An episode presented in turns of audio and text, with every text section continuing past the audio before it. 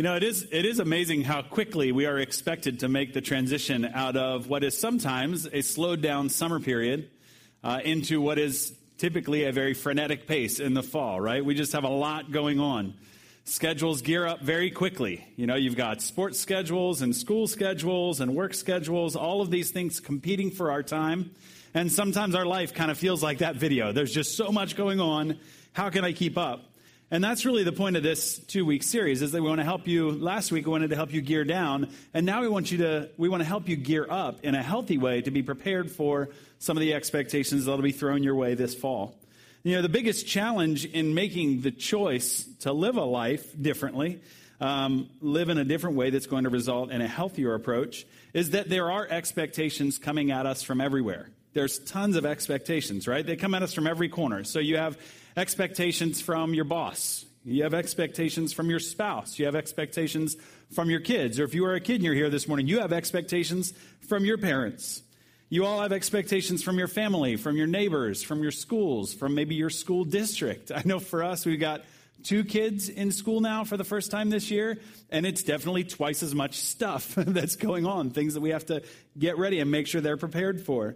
Uh, you might have expectations from friends. You may even feel like you have a lot of expectations here from your church. There's a lot of expectations that are all vying for our attention. And sometimes we might feel pulled in every direction by those expectations. Have you ever felt like at precisely the moment that you complete an expectation for one person, you have failed two other people that were expecting something from you as well? Like, I've definitely been there. I, I feel like I am there right now in some ways. Like you're working on trying to fulfill the expectations of so many people that you think, well, I just got to decide which person's expectation I'm going to fill today and let the other ones go. Sometimes you get there. But that's not where God wants you. That's not where God wants me to live. He wants us to learn a healthier, healthier approach to expectations. But first, we kind of have to figure out how healthy we are. Like, what is our approach to expectations right now? So I've got a great litmus test for you for figuring out if you are living under healthy expectations or not. And it's very simple. It's to regularly ask yourself this question Is what I am doing life giving or is it life draining? The things that I'm spending my time doing, are they life giving or are they life draining? So take some time just right now to consider what a typical day looks like for you. And in the course of a regular day, would you say that you spend most of your days engaged in activities that give you life? Or do you spend most of your time in your days engaged in activities that drain the life out of you? Your answer to this question will help you gauge how healthy you are when it comes to this area of expectations. Now, I'm not suggesting that every moment of every day you're going to be able to engage in life giving activity. You can't just choose to participate in only the life giving things. There's work that we all have to do there's things that we have to do that we just don't love to do. I, I like to call them dirty jobs. We all have dirty jobs and we have to do them. I mean, call me crazy, but I can't find a way to take, like, taking out the garbage and make that inspirational for me. like, I don't feel like that's life giving, and I probably never will. There's, there's dirty jobs that we just have to do. There's things that we do that just can't be infused with joy, right? We went on a wilderness trip not long ago with our high school students. We took a group of 16, and there were two guys from the organization that we went with that were our trip guides for the week. And while we were on the trip, we had something called a biff bag. Now, a biff bag to you, like, oh, a biff bag, like, that probably has no meaning to you. Well, to anybody that went on that wilderness trip, and there is a row of guys here in the back, you can talk to them about the biff bag later if you would like to. The biff bag is actually a bathroom in forest bag. And the containments of this bag are a small spade to shovel with, a roll of toilet paper, a plastic bag wrapped in duct tape. I'll let you guys figure out what those pieces are used for. but the biff bag was a necessary but not fun component of a wilderness trip. And the rule was whoever last used the biff bag had to carry the biff bag. So nobody wanted the biff bag, right? But without the biff bag, we would have had a lot of unhappy campers, for sure. So the biff bag was a necessary thing, but I started thinking about that biff bag and I was thinking about dirty jobs, the dirty jobs that, you know, some people have to do. And you guys have probably heard of that show, Dirty Jobs. This guy, Mike Rowe, hosts this show, Dirty Jobs. Well, I've never actually watched it. I'm very intrigued by it. I don't know why I've never watched it, but in working on this message, I thought, well, I'm going to look up what some of the dirty jobs are that they've covered. Listen to the list. a bat cave scavenger. I don't know what that guy does. This is worse a worm dung farmer, a sludge cleaner, a hoof cleaner, a poo pot maker, a dairy cow midwife. Yikes. A turkey inseminator, and a maggot farmer. Now, those are not great jobs, right? Now, why would I share those with you? Well, it's so that we can all just whisper a quick prayer of thanksgiving that those are not the dirty jobs that we have to fill each day, right? It kind of makes taking out the garbage less dirty. You know, there's life outside of these jobs, though, the things that we have to do that we don't enjoy doing. And the life outside of these jobs, it needs to be filled with stuff that helps us regularly engage in activities that give us life, that bring us joy. I mean, do you regularly engage in activities like that? Or by the end of the day, do you just feel drained? feel like you have nothing left to give. Right now, we have three kids, and we have a fourth on the way uh, coming up in October. And uh, yeah, there's never applause once you get to four kids. Yeah. I could have been like, hey, we're having our first child, and everybody was, oh, that's wonderful. we're so happy. I say we have four, and everybody's like, oh. so was that a mistake, or. But there are days, most days right now, for my wife where she gets to the end of the day and she just feels drained. There's times that she gets to lunchtime and she feels drained, right? There's times, there's periods like that, like that for all of us.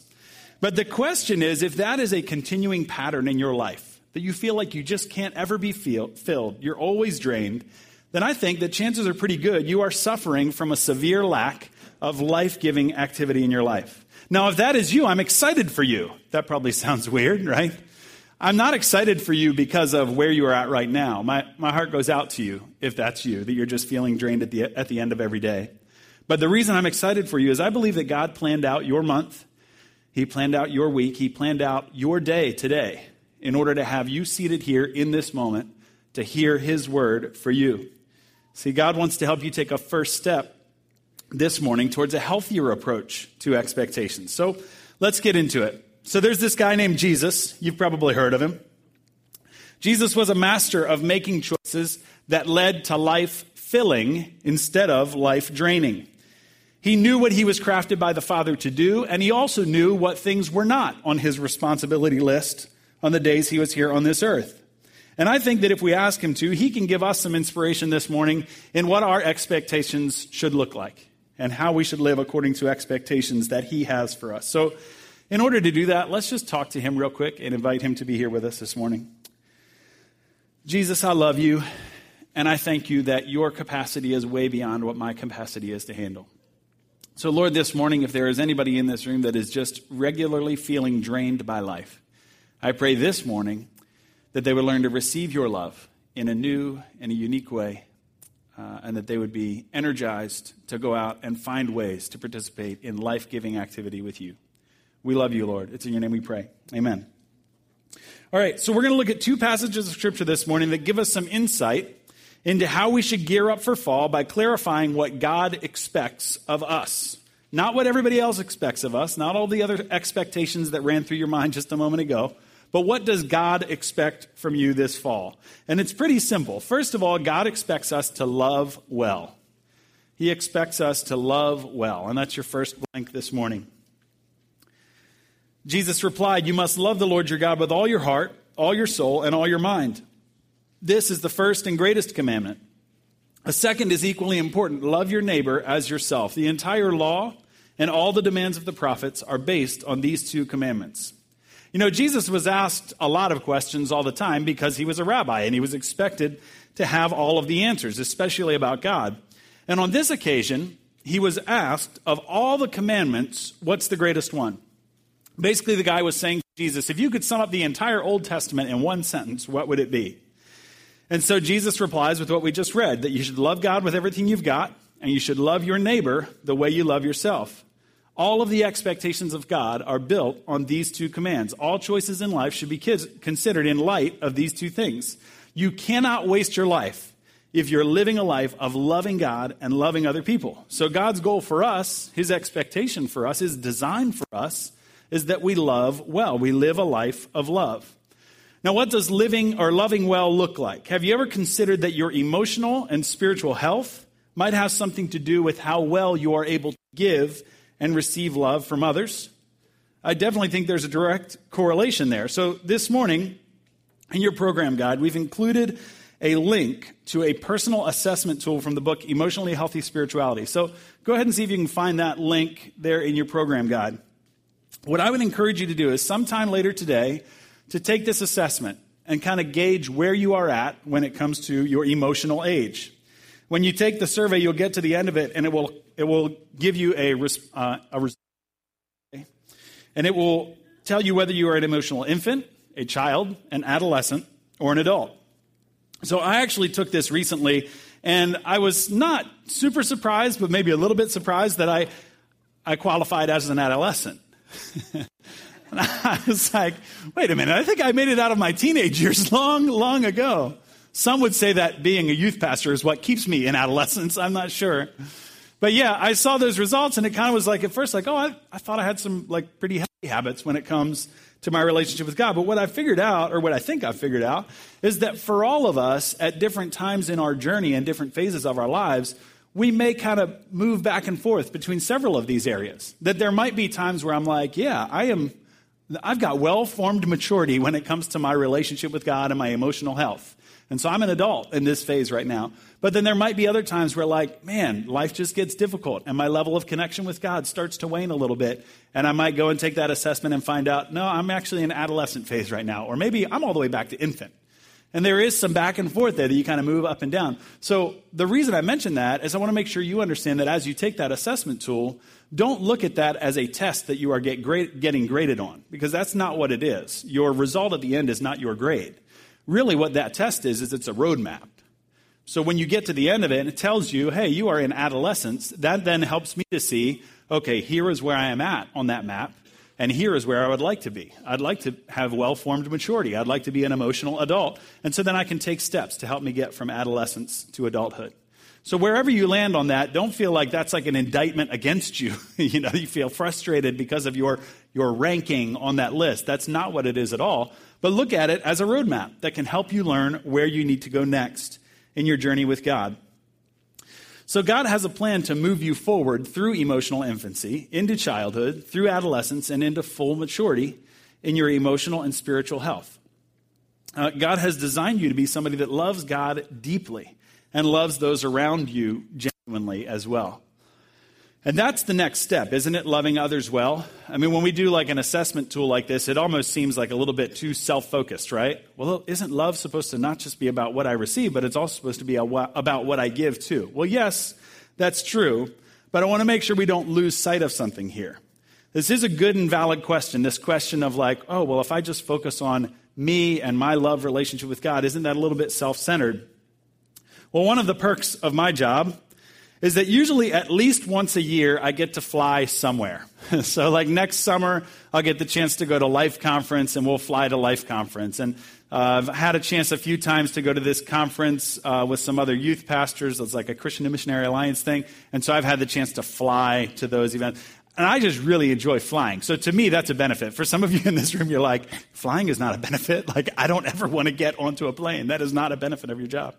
But I love it. I, it's, it's enjoyable for me. And so because I fly somewhat regularly, I'm sure there's a lot, there, maybe not a lot, but I'm sure there's people in this room that fly way more often than I do.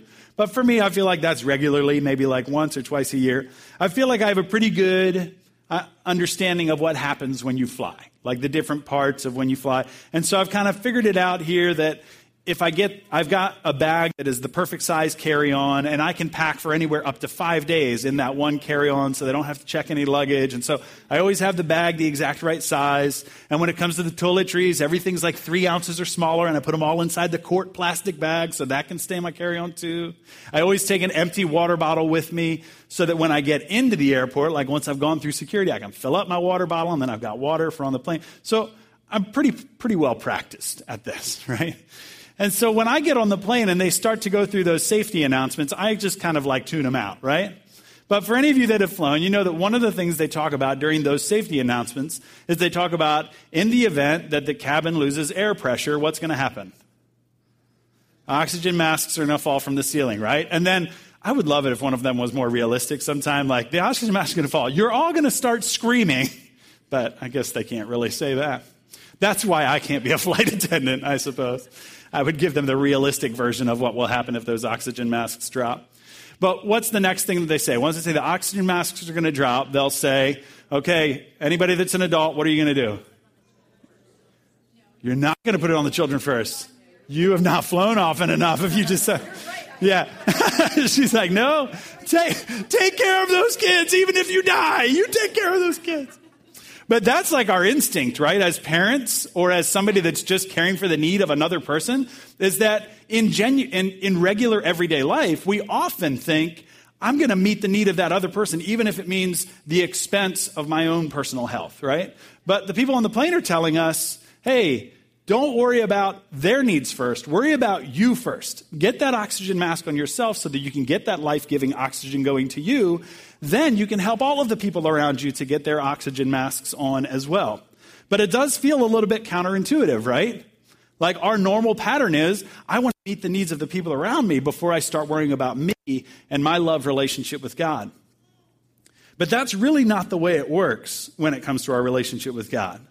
What God says is similar to what the flight attendants are telling us. We need to first get ourselves right with Him. We need to experience love in a genuine way with Him. We need to develop intimacy with Him in order to really share His love with the people around us. So instead of rushing to meet the needs of everybody else, maybe during this frenzied pace, you need to take time to say, God, I just need to breathe you in for a little bit. I need to slow life down for a minute, and I just need to breathe you in before I can meet the needs of anybody else around me. And certainly before I can show genuine love to anybody around me. You know, as we continue to grow in His love, as we develop these spiritual rhythms that feed on the unconditional love of God, and we do that daily, weekly, monthly, as that continues on, what starts to happen is we grow in His love because we're consistently connected to our soul's source of life giving oxygen, and that is God's love. So, as we learn to be loved well by Him, to give love to Him, then we can learn how to love others in a way that feels genuine. So, let me wrap up this first point by reading Ephesians 5 1 through 2. These verses sum up for us God's expectation for us to learn to love well. So go ahead and follow along in your program guide as I read this. It says, Imitate God, therefore, in everything you do because you are his dear children. And here's a really important part live a life filled with love, following the example of Christ. He loved us and offered himself as a sacrifice for us, a pleasing aroma to God. So not only are we instructed to receive love, but we see in this passage that yes, we're instructed, excuse me, to give it away as well. So number 2, God expects us to live well. God expects us to live well. There's a passage of scripture in Matthew 28 that's often referred to as the Great Commission, meaning Jesus was talking to us, to his followers, and saying, This is what I want you to go out and do. And he says, Therefore, go and make disciples of all the nations, baptizing them in the, in the name of the Father, and the Son, and the Holy Spirit.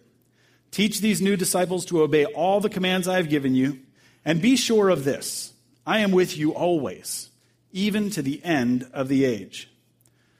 So the setting here is that Jesus said these words to his followers after he had died and he had rose again, and now he was getting ready to ascend into heaven. Sometimes we lose sight of how incredible that is, right? like we've heard this story so many times that like Jesus died, he rose again, he ascended to heaven. Like we act like, oh, that's just kind of like a normal everyday thing, right? Like if one of us around here would die, raise again, and then we'd just be like, oh, yeah, the next thing is he ascends to heaven.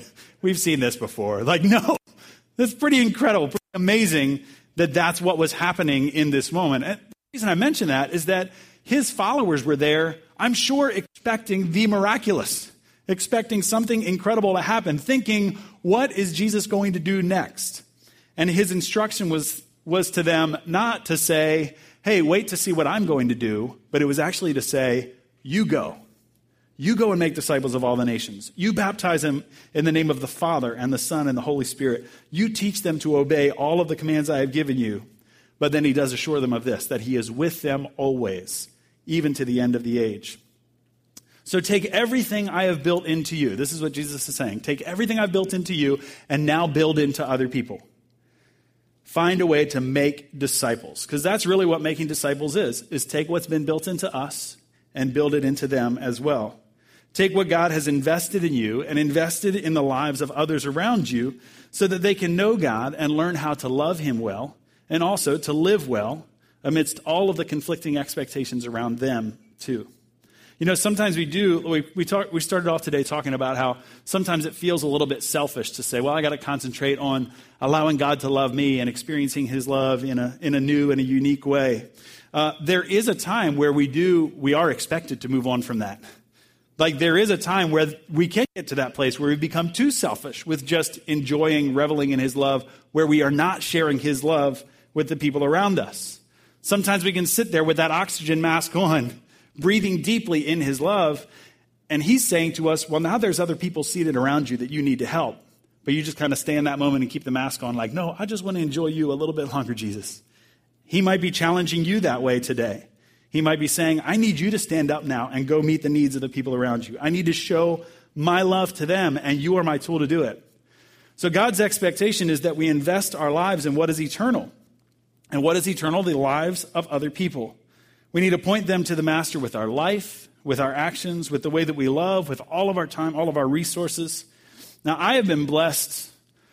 I mean, I feel like it's, it's unfair in some ways how much I've been blessed with people that have just invested in me over the years. Uh, and this not only with, you know, my uh, career in ministry, like in, in being a pastor and a youth pastor, but just in general, personally, I've had so many people invest in me. Uh, they've taken their time to invest their time in me. Uh, they've given me resources and they've walked with me through some of life's most difficult circumstances. I mean, have you ever had people in your life like that?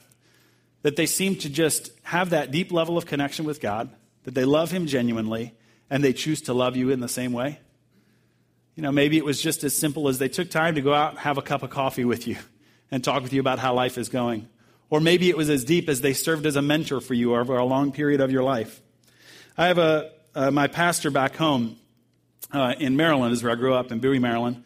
Uh, my church back home, uh, the guy that is the pastor, uh, was the pastor at the time I was there, is still the pastor there. His name Pastor Mark. And he's somebody that I, I met him when I was in ninth grade. He came to be the pastor of our church when I was in ninth grade.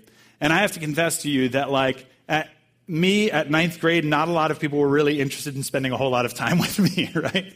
It was, it was a tough phase of life for me when I was in ninth grade. That's probably part of what inspires me to do what I do, is, is that I'm thinking, well, who are the ninth graders that are like me, that need somebody to invest in them, like help them get on a good and a healthy path? But that was me at that time period of my life.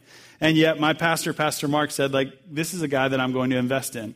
And even still today, I meet with him every other month. I drive down to Maryland and we sit together in his office for an hour and he encourages me, he challenges me, he pours his life into me. And was that a choice that he made just because, oh, this would be kind of a fun thing to do? No, like he looked at me and saw me as a young person in need of God's love, and he wanted to share God's love with me.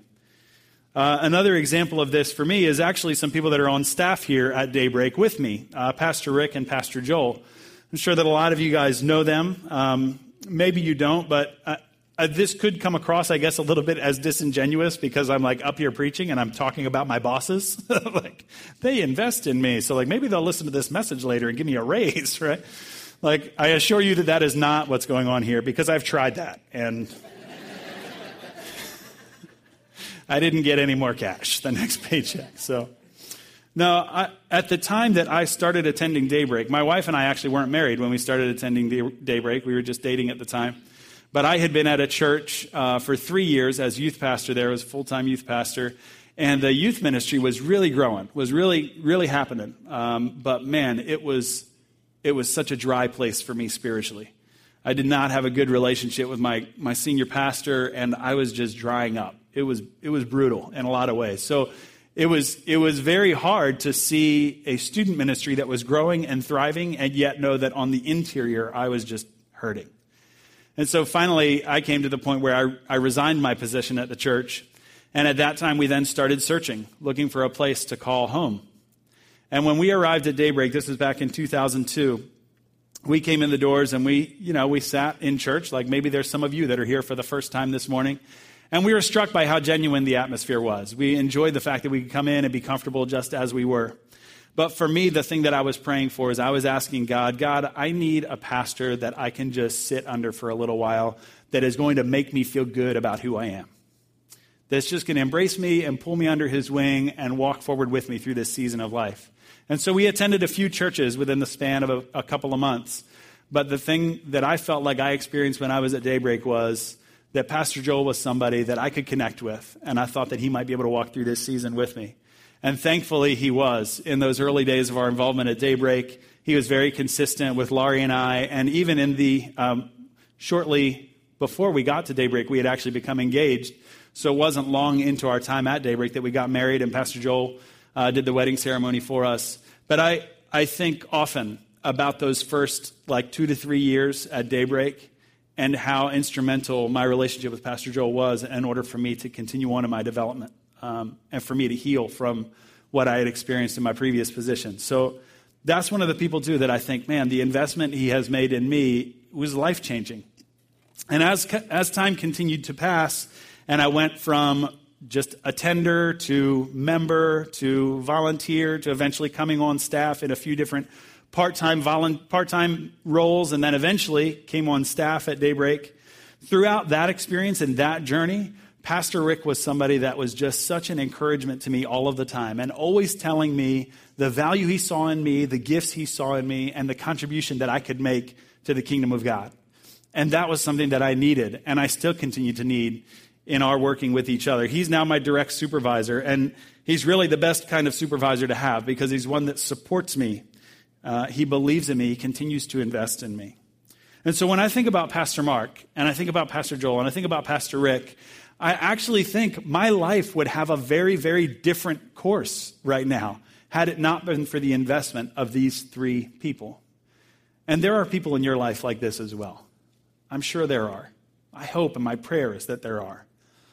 But maybe now is the opportunity for you to be that person for somebody else. Maybe now is the day that you need to consider okay, what would it look like for me to invest in somebody around me?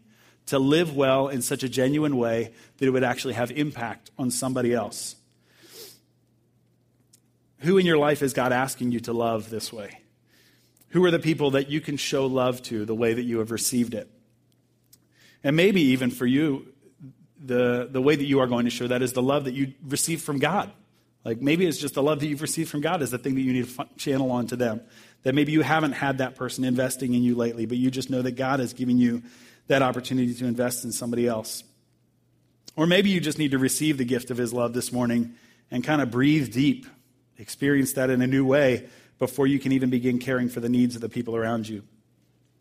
I want to read to you um, a portion of a devotional that we actually borrowed this thought of the, the plane metaphor from. This is from a devotional called Hidden in Christ. Maybe some of you guys have read it. I think we had it available in our, uh, like as a resource at Daybreak for a little while.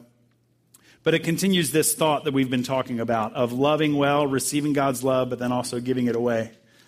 It says this Jesus' response has a clear order. First, love God. Second, love your neighbor. The order is important because the love we extend to our neighbor is the same love that we receive from God. If we aren't in a deep, intimate, loving relationship with God, we will not be able to extend genuine Christian love to anybody else. Just as parents need to have their own oxygen mask secure and working before helping their child, so we must first breathe the pure air of the kingdom of God before we can lead others into it. We can only love others genuinely when we make it our primary aim to integrate our little kingdoms and queendoms with the kingdom of God. For it is there that we experience authentic, unconditional, and eternal love. That's why Jesus tells us elsewhere seek first his kingdom and his righteousness, and all these things will be given to you as well. That's Matthew 6 33. So let's go back to the plane for a moment. Let's imagine that as a metaphor for our lives right now. Maybe you just need to get the mask on this morning. Maybe you just need to receive God's love for a little while. The mandate for you this morning is not to say, get that mask on and start helping other people, but God's just saying to you, sit still, breathe deep, breathe in my love for you. Maybe that's where you are this morning, is that you just need to get the mask on and you need to breathe deep of His love. But you also might be in that plane. You've got the oxygen mask secured. But like I said earlier, you're sitting there and just enjoying the oxygen mask. You're, you're, being, you're experiencing God's love in a genuine way, but you haven't yet taken that step of saying, I'm going to give God's love away too. Well, God might be putting, bringing to mind for you right now people that you could invest that time and that energy in. There might be a person that you are a friend of, uh, that is a family member of yours that you need to invest that love in. But it's also possible that you don't have somebody that comes to mind. And if you don't have a person that comes to mind, let me encourage you that maybe one of the ministries here at Daybreak should come to mind for you. There ex- there's just incredible opportunities in every ministry area at Daybreak for you to go and be a filter of God's love to somebody else. That could be in the All Stars ministry, that could be in the women's ministry, that could be in, in uh, student ministry. There's so many opportunities for you at Daybreak to go and get that mask on, but then start going helping the people around you. I would encourage you that maybe that's where you need to be this morning. Or the third possibility is that you would say, Hey, I've got the mask on, I'm receiving God's love, and I'm also giving God's love to people around me. Well, I just want to encourage you this morning. Thank you for loving well and living well. Those are the expectations that God has for you. So, if in this fall season you start to feel the heaviness of other expectations of people around you, don't worry about those expectations. Worry only about the expectation that you have to love well and to live well. And any other expectations that are necessary for you to do will fall within those categories as well, that you would love well and live well. So let's choose God's expectations to be our rule of life this fall. God's expectations for us as we gear up are to love well and to live well. God is for us. He longs to empower us to love and live in a way that brings a glimpse of the kingdom of heaven to the people uh, here on earth. God's word reminds us in Micah 6 8 that God has made his expectations clear. I'm going to read this first in the NIV, and then we're also going to read the message paraphrase of it. But in the NIV, it says, He has shown you, O mortal, what is good. And what does the Lord require of you? To act justly, to love mercy, and to walk humbly with your God, to love and to live well. The reason I really wanted to include the NIV version here is that it uses that word require. Because a lot of people use that word to us, don't they? I, th- this, this is required of you. I need this from you. This is required of you. These expectations are required.